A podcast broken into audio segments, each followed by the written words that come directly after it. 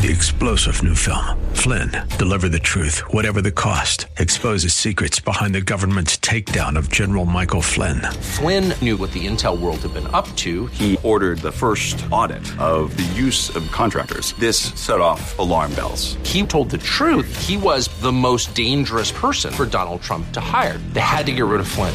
Flynn, deliver the truth, whatever the cost. Available now. Watch it today. Go to salemnow.com. Salemnow.com. The Bruce Hooley Show podcast is brought to you by HemisphereCoffeeRoasters.com. Creating jobs and restoring dignity one cup at a time. Good coffee doing good. Learn more at HemisphereCoffeeRoasters.com.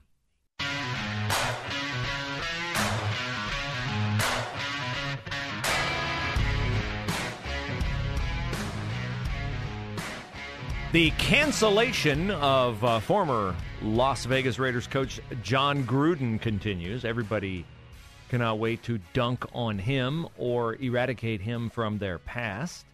Uh, the Tampa Bay Buccaneers, who won the Super Bowl in 2002 with Jon Gruden as their head coach, uh, now say they will remove Jon Gruden from their ring of honor following the discovery of past emails that included gay slurs and uh, racially insensitive messages. Now, here's the statement from Tampa Bay. The Tampa Bay Buccaneers have advocated for purposeful change in the areas of race relation, gender equality, diversity, and inclusion for many years. While we acknowledge Jon Gruden's contributions on the field, his actions go against our core values as an organization. Therefore, he will no longer continue to be a member of the Buccaneers Ring of Honor. He was inducted in 2017. That's not the end of the Jon Gruden cancellation. Uh, cancellation, rather. Uh, EA Sports, which makes the popular Madden NFL 22 video game, uh, has a person on the sidelines as the coach of the Las Vegas Raiders who is identified as Jon Gruden and certainly bears a striking likeness to Jon Gruden uh, but no more. Uh, new games will be released, and he will be replaced with a generic likeness via a title update in the coming weeks. Uh, this is on brand for EA Sports. Uh, a year ago, they put national anthem kneeler and former NFL quarterback Colin Kaepernick in their game, even though he was on no NFL roster and hadn't been since 2016. And they not only put him in the game, they put him in the game as an elite quarterback. And this is what they said at the time Colin Kaepernick is one of the top free agents in football. no, he's not. That's a blatant lie. And a starting caliber quarterback. That's another lie. The team at EA Sports, along with millions hmm, of Madden NFL fans want to see him back at our game. We've had a long relationship with Colin through Madden NFL. Knowing that our EA Sports experiences are platforms for players to create, we want to make Madden NFL a place that reflects Colin's position and talent and rates him as a starting quarterback, empowering our fans to express their hopes for the future of football. Oh, yes, I'm sure. Is anyone worried about the future of football? I'm pretty sure football is economically viable and will be around for quite some time, whether Colin Kaepernick is in it or not. And he will not be in it ever again because that's right. He's not good enough. Yes. And I'm sure the anthem thing plays a part in it too because what do NFL teams hate above everything else? Distractions from people whose presence is not worth the distraction they create. But of course, sometimes such distractions are abided and tolerated because to not tolerate them would be to incur more distractions than dealing with the inherent distraction that exists and must be tolerated. Maybe that was a little bit difficult to follow, but I think I can flesh it out for you. For instance, Carl Nassib is a name I've brought up on the show before. Carl Nassib is a former Cleveland Brown. Carl Nassib is now a Las Vegas Raider. And Carl Nassib, if you are paying attention, is the first openly gay player in the NFL. You say, wait a minute, wasn't Michael Sam the first openly gay player in the NFL? Well, he was thought to be, but he wasn't good enough to make it in the NFL. Not even his sexual preference could get him a spot in the NFL. The uh, St. Louis Rams drafted him and then cut him and dealt with the fallout for cutting the first gay player in the NFL. Carl Nassib, this past summer, realizing that his contract was eh, a little pricey for somebody of his modest contributions to the team, coincidentally or not, decided it'd be a great time to come out as the first openly gay player in the NFL. Thus, presenting the Las Vegas Raiders with the decision of do we want to cut this guy, save the money, but deal with the fact that people will say we cut him because he's gay and we don't want him in our locker room. Now, isn't it interesting that homophobic Jon Gruden, head coach of the Las Vegas Raiders, who until he resigned had 51% control over the personnel decisions. That was one of the big news items that came out the other day. That Gruden, now that he quit, is going to be replaced by the former special teams coach. And that would mean that now Mike Mayock, the general manager of the Raiders, was going to get 51% control over the roster, whereas Gruden had 51% before. So here's my question If Jon Gruden is homophobic, as people are sure he is from his emails, not homophobic in locker room, buddy buddy talk on what he thought was a private email, but homophobic where it counts in his actions toward players on his roster who are homosexual. If Jon Gruden were really homophobic, Carl Nassib would not be on the Las Vegas Raiders. How could anyone dispute that? Gay activists, transgender activists, LGBTQRSTUV activists, any of you alphabet mafia out there want to dispute that? If Gruden is really homophobic, why didn't he cut Carl Nassib? Ah, but he did not cut Carl Nassib. And you know how I know he didn't cut Carl Nassib? Because Carl Nassib is back in the headlines today. Because Carl Nassib asked for a personal day off yesterday after emails from Jon Gruden were published with unkind things to say about Michael Sam. That's the other thing. The story that I'm reading says emails were published denigrating homosexuals. Is that true? Now, I haven't read Gruden's emails, but I know that the one email in question referred to Michael Sam with a slur that basically blank doesn't belong in football. So that was a slur about Michael Sam. And it's being taken as, well, then Jon Gruden feels that way about everybody who's homosexual. Is that accurate? Why do we make that assumption? DeMaurice Smith, the head of the NFLPA, Jon Gruden made a very uh, crude and offensive remark about DeMaurice Smith's appearance. Does that mean Jon Gruden believes that all African Americans he would refer to all of them the same way he referred to DeMaurice Smith. The consensus in the culture is yes. If you say that about, if you say X about a minority, an ethnicity, a person of certain characteristics, be it sexual preference, ethnicity, uh, religious affiliation, whatever, you make X comment about them. Are you really making X comment about everyone else who shares that same characteristic.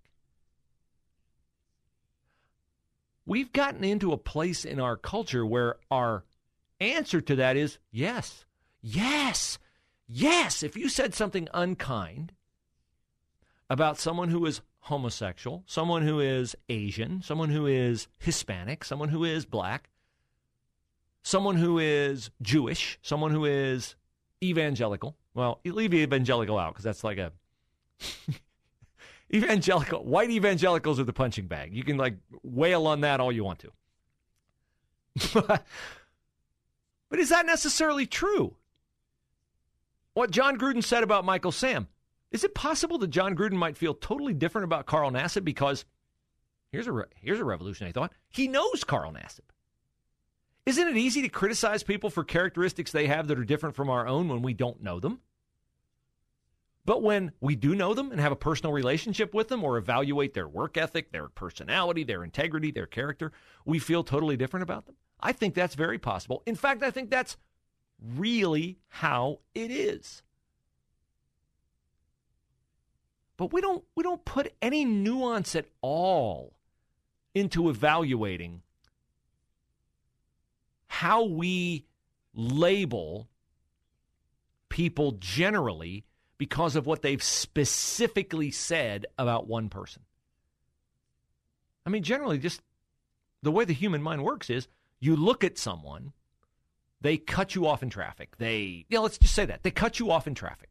You look at them and you're mad. You've, you're unhinged. You've lost control. You're outside yourself. You're not your best self, right? You're not reacting like you would with your pastor sitting next to you or your three year old daughter or son sitting next to you. You're alone in your car. They cut you off. They almost cause you to wreck.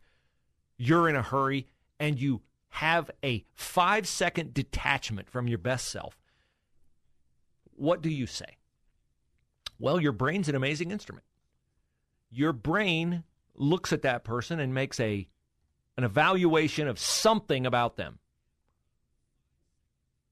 And instantly your brain magnifies that particular characteristic and that's what you go to. You're ugly. You're blah. You're blah. You're, you know, you just do it.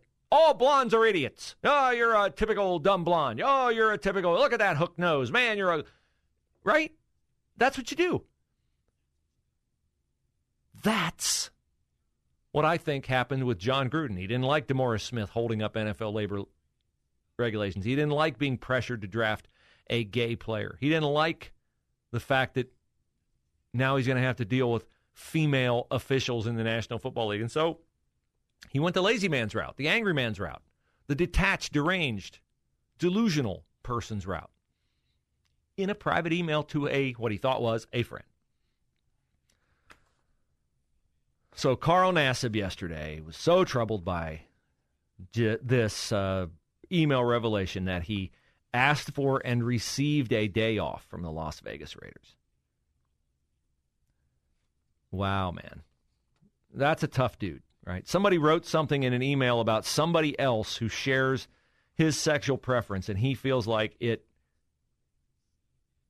debilitated him to the degree that he couldn't go to work. Hmm. I think Carl Nassib is milking his sexual preference for all it's worth. For all it's worth. It kept him on the roster, and now it's currying more favor for him apparently with teammates and probably with some fans. But I see through it. I see through it, and I think you do too.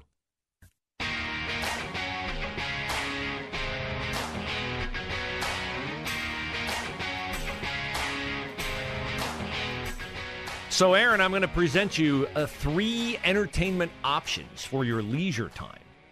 And you get to tell me which one of these is most appealing to you. Uh, tonight at Nationwide Arena, the Columbus Blue Jackets open their season against the uh, Arizona Coyotes.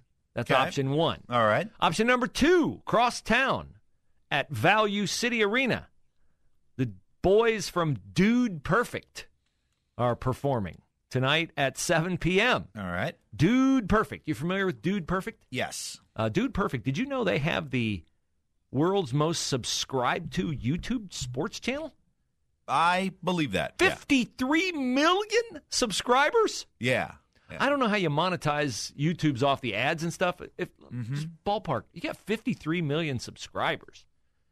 Well, what kind of revenue stream are you doing? It, it's on views, but I, I, he's probably looking at, gosh, I would say under a hundred million dollars a year that he's making? Under a hundred million, not much for five crazy guys who went to college together at Texas A&M and come up with crazy games with silly yeah. rules and do wild things. Yeah, there are people, there are YouTubers that make over a hundred million dollars a year. Wow. Okay, so that's option two, dude, perfect. Mm-hmm. Option three, a puppy adoption event Saturday in Hilliard, where they will be placing puppies rescued from puppy mills with families, kids, and people like you who probably would love a canine companion. All right, those are the three. Those are your three options. All right, I'm going to the Blue Jackets game. Really? Yeah. We have to sit through a little bit of a teary ceremonial tribute to former goaltender Matisse Kivlenieks. They are honoring him all season long. He's the young man from Latvia, 24 years old, who died on July the 4th from a fireworks accident. So they're having a big pregame ceremony honoring him. His family's going to be there. They're going to drop the puck. They've got his number uh, in the ice behind the nets. They're going to wear little stickers on their helmets. Uh, so they'll have that going on. Will that change your mind at all? You prepared to push through the grief? I may watch show the game. late. Show up late. Show up after that. Don't miss Leo Welsh singing the national anthem. Leo's my guy. Love that. Uh, yeah. So, Dude Perfect does not hold any Ah, interest for seeing you. it live, no. You just watch it on YouTube. It's I free, mean- right?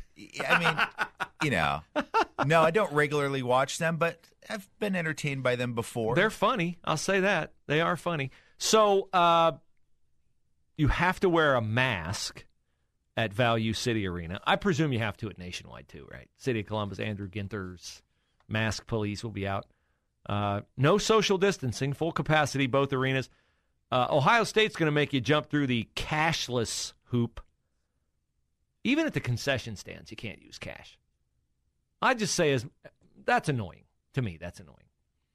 This is coming to the high schools too. Uh, my daughter plays in a uh, league where they don't they don't take cash at the gate. You have to buy your tickets on an app in the Central Buckeye Conference, which would be fine, except every time you buy a ticket, you get dinged for a dollar fifty service charge. Now, I don't know much about the online world, but I'm guessing it's not a dollar fifty labor intensive for a server somewhere to process my credit card every single time I buy a ticket to a soccer game. oh yeah, Is that a reasonable assumption on my part? yeah. That's a dollar fifty. It's like a uh, okay. Why do they have to make money off the service charge? Like Because you can. But the, uh, that's the answer. If you buy a hot dog, they're going to be like, well, it's a dollar, but then we need fifteen cents for Yeah. this. We need thirty cents for this. We need so then it's going to it's going to be five bucks when we get down to it. But when you're paying with your card, it's sometimes you don't even know till later how much you paid. Well, I'll give them credit. They publicize what the service charge is. The cost of my ticket is six bucks. The service charge is dollar fifty. For what? Like I get it. They, there are some places that don't take credit cards because there's a cost associated with running a credit card transaction. But a dollar fifty? yeah, times what fifteen thousand per yeah, night. yeah. I'm at least that at a concession stand. Oh, you can apparently. I don't know. You got Apple Pay, Google Pay. I do have Google Pay. I don't Okay. have Apple Pay. All right. Well, I have a, a Android phone myself, but I, I don't think. I, am I wrong? Like identity theft is a thing, is it not? Would this not oh, ratchet yeah. up the possibility? I was being facetious. Wouldn't this ratchet up the possibility of identity theft? Don't you picture like I don't know, a dozen people who are in Nationwide Arena tonight and Value City Arena tonight, gleaning credit card numbers from people's phones while they're buying cokes and whatever else? Yeah. Am I, just am I wrong to assume that? No, I just think people are just so used to it. Of course. You know, it's like, hey, your uh, credit card information was stolen. Well, how many other people's are stolen? Uh, 50 million other people. Oh, okay. Okay, well, I guess I'm just. Oh, my luck of the the draw. the They won't get around to me. Yeah. Yeah. But I mean, if we really care about reining in big tech and we really care about identity theft, it would seem to me that cash would be a way around this. Yeah, I still attempt to pay cash when I can I to too. avoid these Yes, kind of things. I things. do too. Now, well, uh, you know, you're part of the. You probably are one of the people Janet Yellen wants to get control of. She wants to know about all your multiple thousand six hundred dollar transactions in your bank account because you're not paying your fair share. That's what she would probably say. Oh my goodness! But uh, anyway, three good options. I know my daughters would. I don't know. My my youngest is a crazy hockey fan. She loves hockey, but she loves puppies too. Now, my uh, oldest would love the Dude Perfect show. So uh, these are all good options for you uh, in Central Ohio. Puppy thing might get rained on Saturday's supposed to be a little bit rainy. Uh, I'll be attending a high school play tonight. Looking forward to that. Uh, hour number two of the Bruce Hooley Show straight ahead. The fentanyl problem. How awful is it? We'll tell you. Three star general Michael J. Flynn, head of the Pentagon Intelligence Agency, knew all the government's dirty secrets. He was one of the most respected generals in the military. Flynn knew what the intel world had been up to. He understood its funding. He ordered the first audit of the use of contractors. This set off alarm bells. The explosive new documentary, Flynn, Deliver the Truth, Whatever the Cost, uncovers the facts behind this scandal. Flynn told the truth. He was the most dangerous person for Donald Trump to hire. I find out the worst enemy that I'm going to face in my life is right here in America. They took my assessment and they wanted me to change it. And I was like, I'm not changing it. They had to get rid of Flynn. With in depth interviews, archival footage, and never before seen personal records of the man behind the headlines. I just felt like I was drowning. Flynn, deliver the truth, whatever the cost. Available now. Watch it today. Go to salemnow.com. Salemnow.com.